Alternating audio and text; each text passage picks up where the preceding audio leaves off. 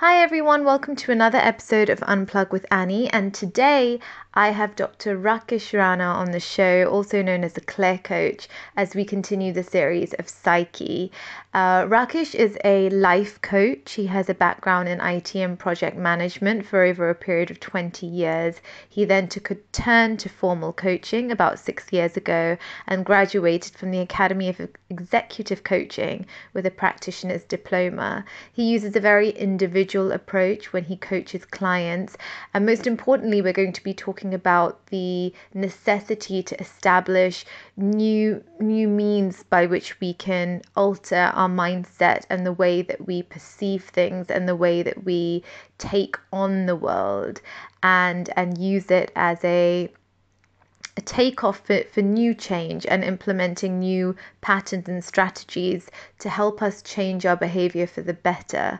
And having experienced life coaching myself, I am thoroughly looking forward to hearing his take on it. Hi Rakesh, welcome to Unplug with Annie. Hello Anissa, thank you very much for having me on. It's such a pleasure, and this is just an opportunity for me to firstly get to know you a bit more, and for the listeners to get to know your journey a little bit more. So tell us about the specific kind of coaching you do, because you are called the CLEAR Coach. Tell us a little bit how you got into coaching and what coaching you specialize in. Okay, so getting into the coaching, I guess this goes back quite a way. I've always been a bit of an academic, a bit of a high achiever, and you know, typical Asian, you know, always impressed upon me to study hard, you'll get a good job, all of that. And so, you know, coming home with 98% in anything wasn't good enough. So it was always a case of, aim for the highest. And I did, and I guess, you know, at a young age, as you're studying away, opportunities present themselves. So it was just a natural flow to go on and do a bachelor's, then I did a master's, and then I did a PhD. And whilst I was doing the PhD, I got an opportunity to look after the pastoral care of undergraduate students for a couple of years. So that was my first kind of insight into looking after people and making sure that they're okay, looking after their well-being as such. Mm-hmm. And then when I finished my PhD, it was in science, it was in toxicology, so study of mechanisms of disease. I decided I'd had enough of science and I needed to do something different. And opportunity presented itself to go and work for an investment bank as an IT professional. So they were looking for non-IT PhD graduates. So I thought, let's give that a go. So I moved from the Midlands down to London. That was my first foray down to London. And I then started working, but as soon as I started working, something seemed amiss. Something didn't feel right. You know, I was in a good job and, you know, to all intents and purposes, you know, I should have been riding high, but I wasn't. However, I kind of let those emotions just simmer away in the background, and I just carried on with work. I then, not soon after, got married. Not soon after that, had bought a house. Not soon after that, had my first child. Not soon after that, you know, a second child. So, you know, life just moved on, and I worked hard. I got promotions, and again, opportunities presented themselves. And at work, the one thing that I really enjoyed was as I got promoted, I got more responsibility to look after people. So I started managing teams. So the real enjoyment there was, you know, promoting staff, developing them. And that gave me a real buzz. 12 years into my IT career, I would say, you know, we're going back to about 8 years ago now. So I did IT for about 20 years in total. About 8 years ago, I decided that I'm going to get a life coach. People have been telling me this for a while. They said, Rakesh, you need a life coach. You're always saying that something's missing. You don't know what you're doing with your life. Go and get a life coach. And it was through being coached that I really, really understood what it is that I enjoyed. And it was that helping. It was the helping of staff, helping people. Now, I also probably should mention I'm the eldest sibling of four, but I've got about 20, 30 cousins. So, and being the oldest, I would always, you know, people coming to me for advice or asking me questions. So that wasn't uncommon. So through being coached, I realised that, that's what I want to do, help people. And actually, coaching was new to me. And the thing about coaching and the beauty about it is that it's very sit-back-ish. And what I mean about that is everything I've done in life up until then was about telling people what to do. It was a very directive approach. It was very operational. Do this, do that. Somebody's coming to me for advice, go and do this. However, the difference with coaching is it's not about giving advice. It's about understanding the person's problem or challenges and really asking the right kind of questions so that they come up with their own answers. Mm-hmm. I mean, for example, I mean, people may have given you some great advice, and there's plenty of times you haven't followed through with that advice. And the reason is, it's not because it's not good advice or it wouldn't help. It just doesn't feel right. It's not your own. You don't own it. And that's mm-hmm. the difference between coaching. And that's what I understood, that actually I could have more of an impact if I was to actually get people to take responsibility for their own actions, because then they're more likely to follow through with them. Mm. And that's how I then got into coaching. I formalized it with some training. I did a practitioner's diploma, and it was through this training. One of the questions that they asked was, who are you as a coach? You know, how do you coach and who are you? And that's where this CLEAR coach came out. The CLEAR is actually an acronym. I mean, people, I think, in the first instance, mistake it for CLEAR for clarity, you know, the clarity of mind, etc. But you can take it that way. However, it's more of an acronym. And the letters stand for C for connection, L for language, E for energy and enthusiasm, A for awareness, and R for results. And I firmly believe that these are, it's a framework of values and behaviors that underpin all of my relationships in coaching, but I think it's even more far-reaching than that. I do believe that using this CLEAR framework is great for any relationship where you're looking for success, and I've used it successfully in, say, dating relationships, business relationships. Just using this framework, you know, the connection. You want to be able to connect with somebody. If you can't connect, you can't trust. You can't really start on that building of a relationship. The language comes about. It needs to be simplistic. You can't be jargon free. Too often in this day and age, you see people on, say, dating apps or WhatsApp, you know, just having conversations through emojis. How often do people misconstrue what is meant? So it's being very clear on what you're saying in terms of language. And then energy and enthusiasm. I mean, who doesn't love to be with somebody who's energetic and enthusiastic? I mean, that's infectious. So I find that if I can be that for my clients, they can get that energy from me, and I like it back as well. And that's key in any relationship. Mm-hmm. A about awareness is about, too often people are inside their own heads. You know, they have their self-limiting beliefs. They don't really know what's going on. You know, they don't know what they don't know. So awareness is about raising one's self-awareness. And through that coaching process, or if it's even in a relationship, it's through discussions, it's through reflection, about understanding where you are. Because it's only when you understand where you are, you know where you need to go.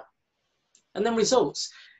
The coaching process is about results. My clients want results, whether it's success or dating or loss of weight or presentation skills, whatever it is, it's about results. And I think that's the same with any relationship. We embark on any kind of relationship.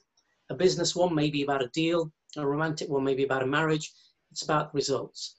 Focus on the results and then celebrate the results as well. So, and that's what I say to my clients: use this CLEAR framework. It will stand you in good, you know, stand you in good stead. And I think that underpinning it with care and providing the value, I think for me, it's worked really well. And that's how and why I'm called the CLEAR coach. Okay, amazing. Well, yeah, you said a lot of really good things, which I can definitely resonate with, having done some studying of coaching recently myself, and just the idea of asking powerful questions. I think that's really important, because I think when you're in something and you're really emotionally involved in a situation, you can't see it from outside the box, and a coach kind of steps in and is able to do that. Exactly. So yeah, for sure, that's really interesting.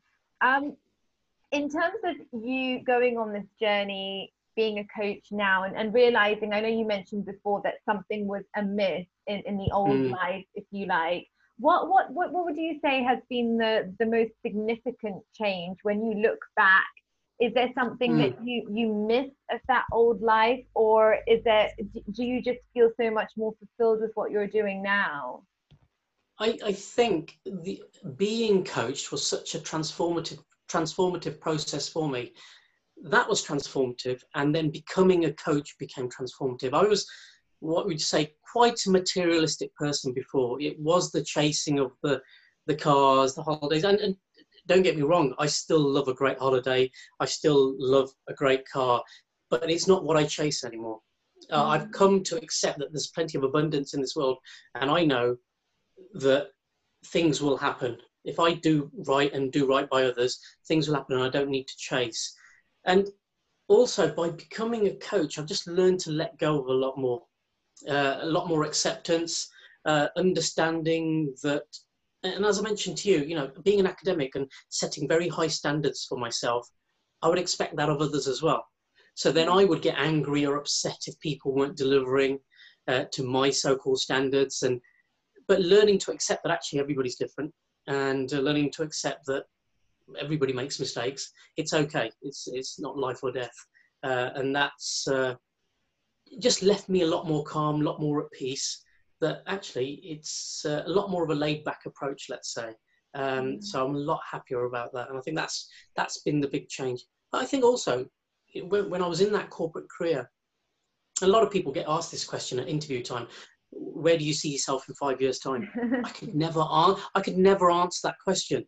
It's only now I know, well, actually, I'm going to be doing coaching for the rest of my life. So that's my answer. Wow, that's interesting. That's interesting. And yeah, I think I've lost count of how many times I've been asked that question.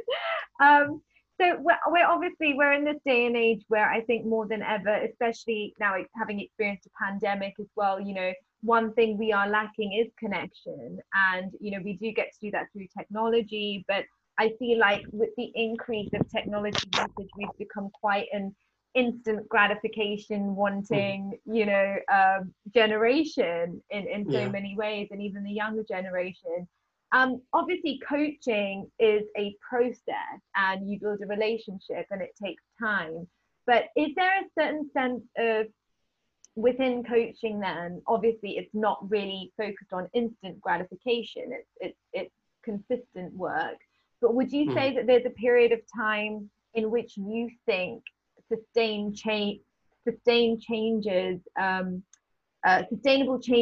are really able to, you know, cement and take place, as opposed to, you know, something which clients can actually continue into their everyday life, even if they stop with you as a coach, stop working with you? What is that period of time it actually takes to embed new behavior and new patterns, new ways of thinking? I mean, it's going to be a bit of a flippant answer, but realistically, it's, you know, it's how long's a piece of string kind of a question. And the reason I say this is, if somebody wanted to stop smoking, they could do it tomorrow and never smoke again. I know people like that. And then there's others that want to lose weight and, you know, have a target of 6 months, but still haven't done it in 12 months. And more often than not, what contributes to all of this is one, the will, you know, wanting to do it. What's the purpose behind doing it?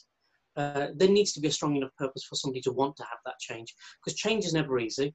As humans, we like to sink into just mediocrity. Change is challenging, and that growth does take effort and time.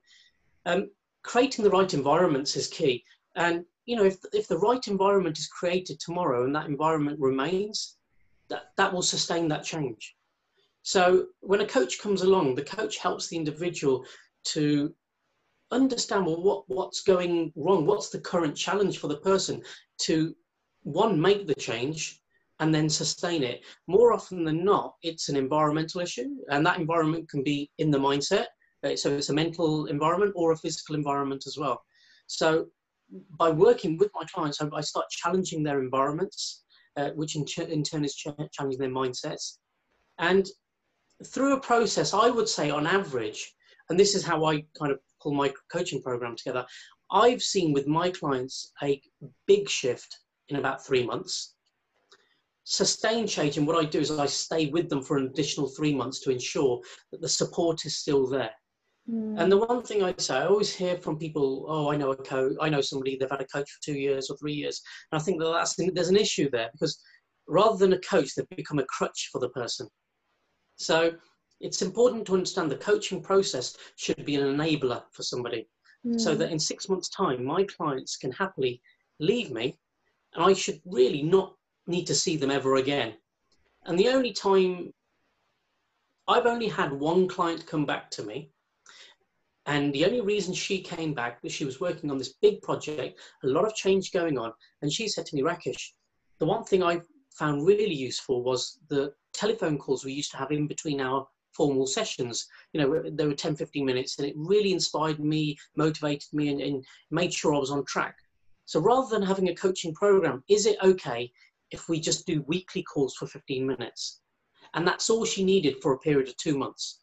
And she honestly just went on to achieve what she wanted to achieve. But it was just that somebody to be there for her, to make sure, to act as a sounding board, not to judge her, but to able to challenge her, encourage and support her.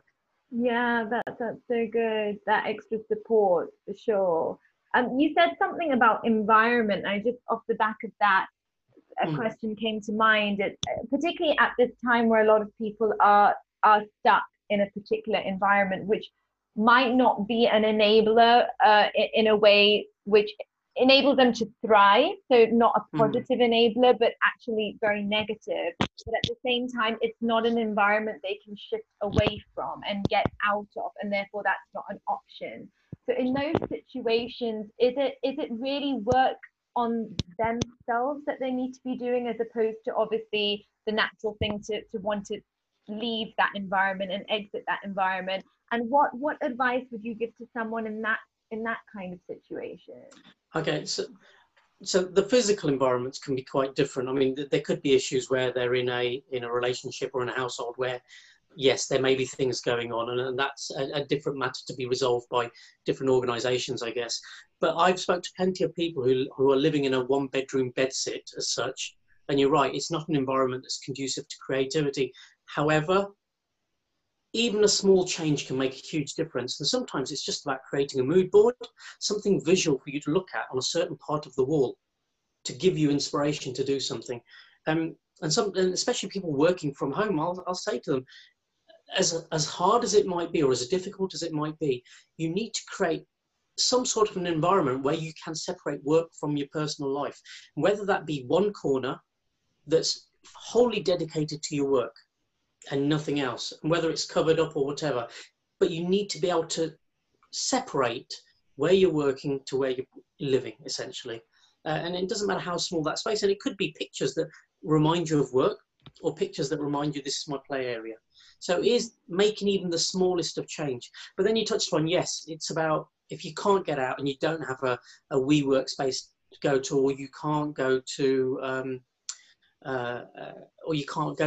a physical location, especially during lockdown.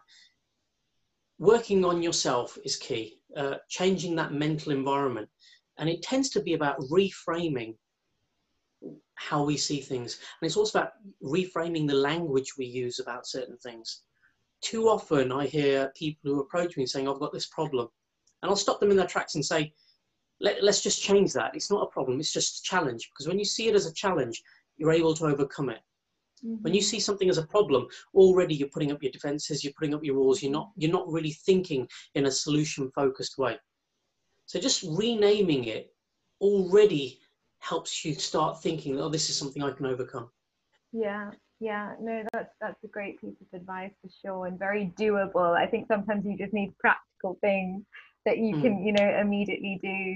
So obviously there's also this perception with coaches that, you know, coaches, therapists, anyone in this kind of profession that, you know, they have it all together.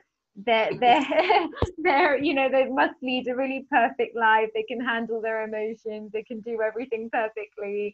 What are the personal struggles that you've had to deal with? Because obviously it's not the case, everyone's human. Of course. Is it a case where, like, coaches always have coaches in their life as well, you know, for that sake of accountability? And how do you address periods in your life when you are challenged by something? And perhaps it's definitely easier to be there for other people, but it's definitely tougher to be there for yourself in a way, isn't it? Of course. And I do say, people probably don't know this, but I think I'm probably quite a selfish person, because I firmly believe in, actually, if I can't look after myself, if I'm not making sure that I'm at my optimum, I really can't help others. As much as I get energy and feel motivated and get confident by helping others, it's not always there. You know, I don't have a client every minute of the day that I'm talking to. So yes, you're right. There are days where you wake up and you think, oh God, you know, it's, what am I going to do here? And there are struggles. However, I think by being on this coaching journey, by helping so many people, I know the tools. It's like you said, I know the structure, I know the processes. So, and it is about practice. There's no such thing as instant. It's about continual practice. So it is about, I wake up feeling rubbish. I know exactly what I need to do to get out of that frame of mind. Years ago, when I was in my corporate world, there were days I would be spiraling. You know, there would be days I'd be going into work on the tube, not wanting to get off the tube, or even getting out of the tube station and wanting to go back home again. Entering in those downward negative spirals. But now it's easy to catch myself. Okay, having a meditative practice helps that, you know, to be more self-aware. But also it's just practice and knowing it, catching yourself, catching those triggers. And you mentioned it about having accountability, and it's not accountability just by yourself, but having those accountability partners. A coach is such, or a therapist is, but you know, I have my family, I have my wife, I have my kids, you know, they're my accountability partners as such as well. So that helps. Yeah. But it is quite funny what you said though, that, you know, as a coach and a therapist that have it all. In fact, it was my daughter walked up to me the other day, she goes, Dad, you know, I read somewhere that coaches and therapists, they're the worst kind of people, because actually they're trying to solve everybody's problems, but they've got the worst problems. No, I don't think so. That's quite funny. Oh, gosh. Oh, gosh. Yeah. I know. I suppose some people probably do think like that, don't they? To some degree. Well, I think a lot of it comes from, and I guess this is where I don't entirely agree with certain coaching aspects. I think coaches kind of fall into a couple of categories. There's those that have had a tough upbringing, or they've been through tough, very tough and challenging times, you know, times that I can only imagine, because I've been fortunate enough not to have experienced hardship or any kind of downtime in my life. But you get these people that have gotten through it and figured out how to get themselves through it, and are riding high, and you know, are doing great.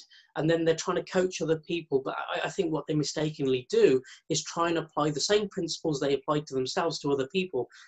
And I don't believe you can do that with everybody. Everybody's different. And I think by having a coaching practice, which you study for, I'm still always learning. I'm always learning new coaching techniques and coaching practices, because I know that everybody's different and everybody will need to be treated differently. I can't, as a coach, apply my thinking onto them.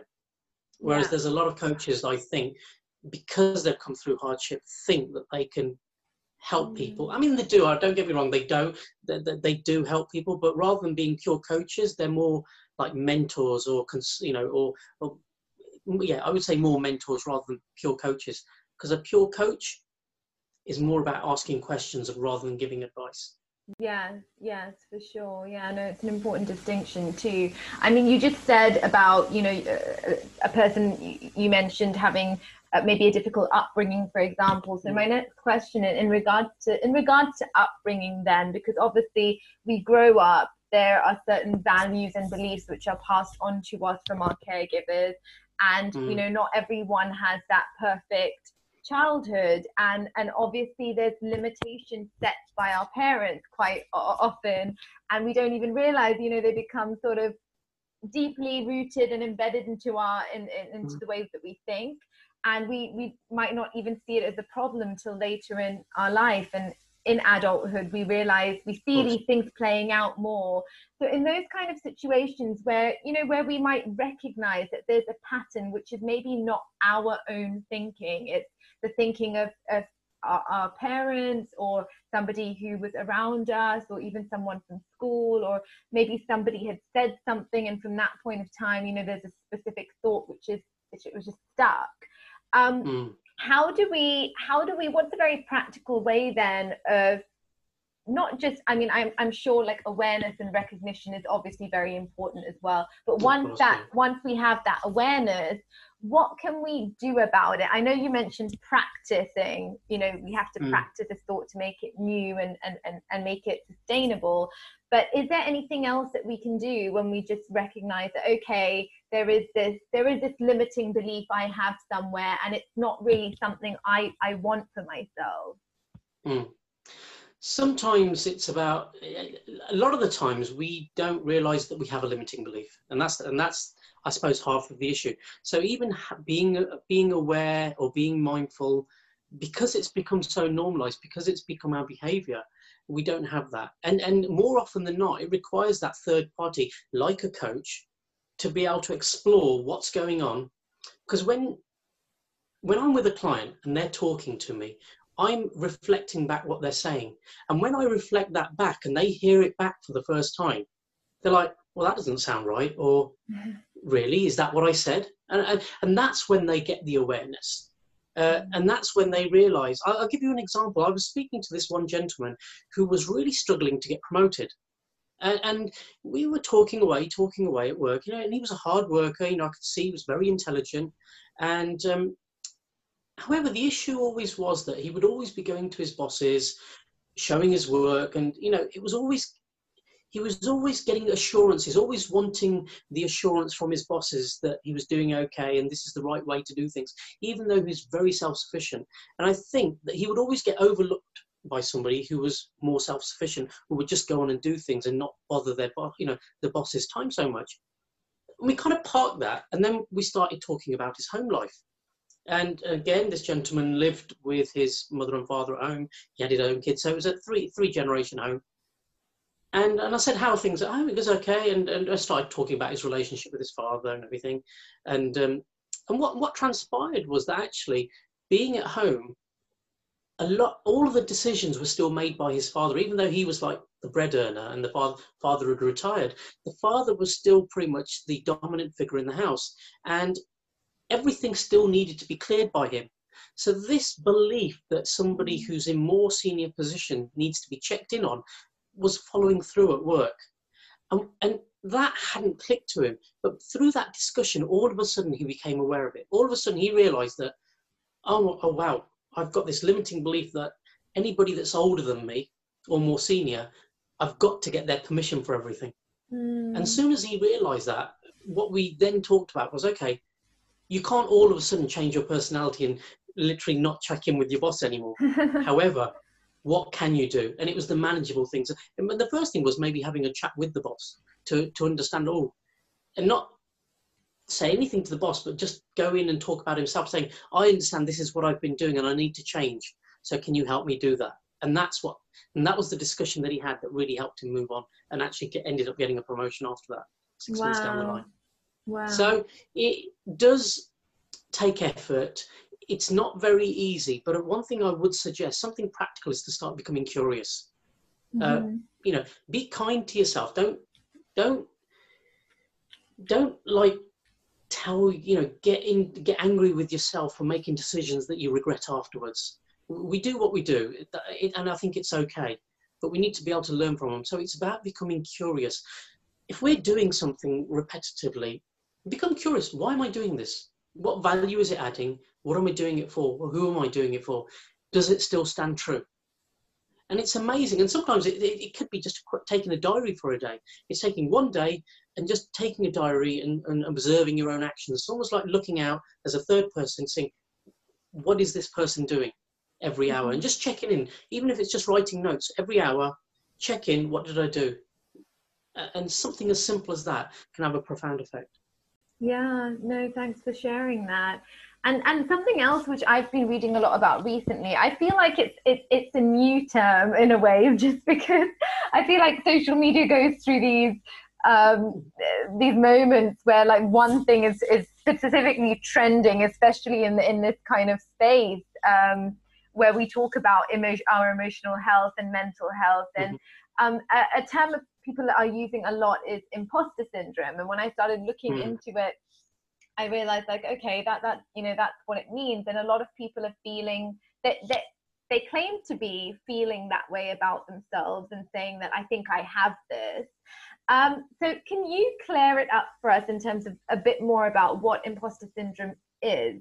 And if we feel like we have imposter syndrome, what is something that we can practically do to break away from that then? Because where does that actually come from? The feeling of, you know, not feeling like we deserve something. Yeah, it is. It does come down to a lack of that self-esteem, you know, where our actions are not congruent with our emotions, let's say. Mm-hmm. And it's more common than you would probably think. A lot of people suffer it in all areas. In fact, I was chatting with an actress friend of mine just the other day, and she was telling me when she was starting out, it was terrible, because there she was being told she's great, you know, that was a great scene or great cut, and then inside she's thinking, no, I'm not, you know. So a lot of the times I would say it's about, one, again, it comes to awareness and becoming aware that, yes, I'm feeling this way. And when we start putting labels on things, I think that's when we start labeling things anyway, I think we can start heading down problems. It's more about understanding your own emotions and what you feel about a certain situation.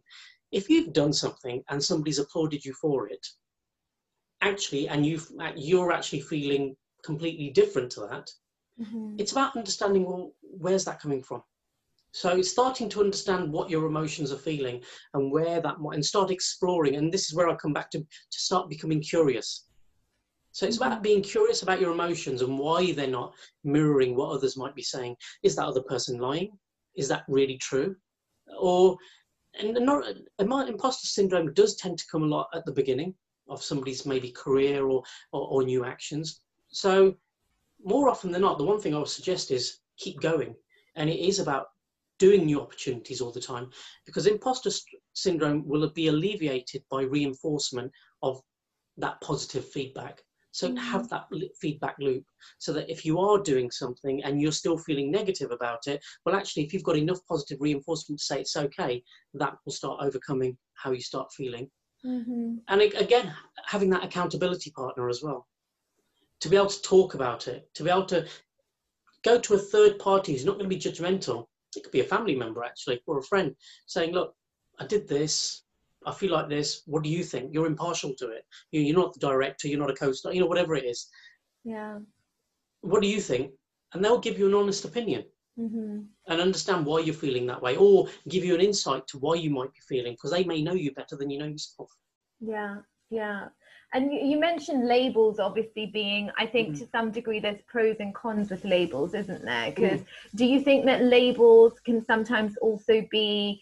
can also be helpful to a certain degree, in the sense that it makes someone feel like, okay, there are other people out there going through this thing, whatever this thing is, and I'm not alone, and actually now I know what this issue is. It can help. It helps to get an initial understanding. My issue with labels is that a person can take ownership of that and then use it as an excuse to not do anything, or use it an excuse to counter their maybe bad behavior or lack of lack of action, or any kind of inaction, because they've all of a sudden labeled themselves. A label is just it's something to represent you in a moment of time. Too many people take ownership of it and then do nothing about it. I read a great book, I'm a big fan of him, Benjamin Hardy, and he released a book earlier this year called Personality Isn't Permanent. Mm-hmm. So this goes back to this whole thing that I grew up in terms of the corporate world, about archetypes and whether you're green or red, or whether you're all sorts of things. And I've never liked it. I've never liked that label, because somebody associated them as a red personality, that it was okay for them to be angry and dominant and shout at people. And then they would say, oh, because I'm a red. I'm like, well, no, you're not, and they took ownership of that label. So for me, personality is malleable, and it's what you make of it. And I firmly believe that, and I think it's about making yourself better. Yeah, no, for sure. I definitely agree with you, for sure. Just my last question would be just more, I suppose, apt for the current situation that everyone's going through in the world, and just the fact that I think one thing we've all realized is we're not quite in control as much as perhaps we thought we were. Uncertainty, you know, it definitely is challenging. It challenges all of us in different ways, and we all react differently. But how do we then, obviously, I feel like uncertainty, especially a situation like the pandemic, it's had adverse effects everywhere. People have lost jobs. You know, even people like I'm quite a planner, and I like to organize things, but I've not really been planning too much, you know, more than a couple of days ahead, because things are constantly changing. Mm-hmm. And I think there's been a lot of mourning of what we once knew as well. Is there a way of, because I really do find a lot of peace in this word surrender, because I associate it with just like taking my hand off the steering wheel and kind of letting go, not necessarily meaning giving up, but I think for a lot of people, it kind of means giving up. And it doesn't have a very positive association with it. Is there a way that we can surrender, you know, to the circumstances in a better way, in a healthier way, as opposed to feeling it's literally, you know, the end of the world and everything is just working against us? I was talking about this with somebody literally before this call was scheduled, and it's. Well, first of all, it's about that acceptance, and all of this change, all of this unprecedented rate of change, we go through that grief curve, the Kübler-Ross grief curve. So, you know, there is that shock and denial, there's the anger, there's the depression, before we start learning to accept it and start learning to thrive. With that curve, having one change, you know, it's difficult enough. However, what we've seen is, because we've had so many changes, it hasn't given the people time to go through the curve, come out the other side. And actually, we're just getting multiple curves coming on us all of the time. And that's why people are feeling so overwhelmed, don't know what they want to do. And it is unprecedented times. There are no simple solutions. However, I do think that accepting that this is what we're going through, and I think about the surrendering, for me, it's more about surrendering to what I'm engaging with. So what's triggering me, you know, what's triggering me or anybody else in terms of this overwhelm? Well, first of all, it's all the news, it's all the social media. The one thing I did when we first went into lockdown was, you know, my social media accounts, I was following so many accounts. It was crazy. And the one thing I decided to do was this #unfollow. So unless an account educates me, inspires me, or entertains me, I've stopped following it. Mm-hmm. Because it wasn't doing anything for my mental health. Mm-hmm. I started following the whole good movement, positive news accounts, because you know what, that's what I want to fill my mind with. Yeah. So surrender, I think, is about surrendering to the things that aren't good for you. Mm-hmm. And that's easy, as much as the chaos that's going on around the world. You know, not watching the news isn't burying your head in the sand. You know what's going on. You can always just check in to see what's happening. I'm sure there's plenty of people that will tell you what's going on, but you don't need to actively engage with it. And I think that's what a lot of people are doing. Yeah. And what I've had to learn to do is to disengage from that, because it's only by disengaging from that has allowed me to be productive and creative in what I want to do. And it comes back to focusing on yourself. It becomes becoming self-aware, working on yourself. It's that self-preservation, because only when I'm at my optimum, I'm going to be able to help others. Yeah. And I think for me, that's what surrender means. Yeah, no, that's brilliant. That's true. That's true. I think mental health first, for sure. And yeah, I completely relate to that and agree. I think definitely did a bit of an unfollowing clean out on my social media as well. It was so good to talk to you, Rakesh. It was really nice having you on this show. Thanks for coming on and sharing a little bit about your journey. Thank you, Anissa. Honestly, it's been an absolute pleasure. And you know, again, thank you for inviting me on. Thank you. Pleasure, pleasure.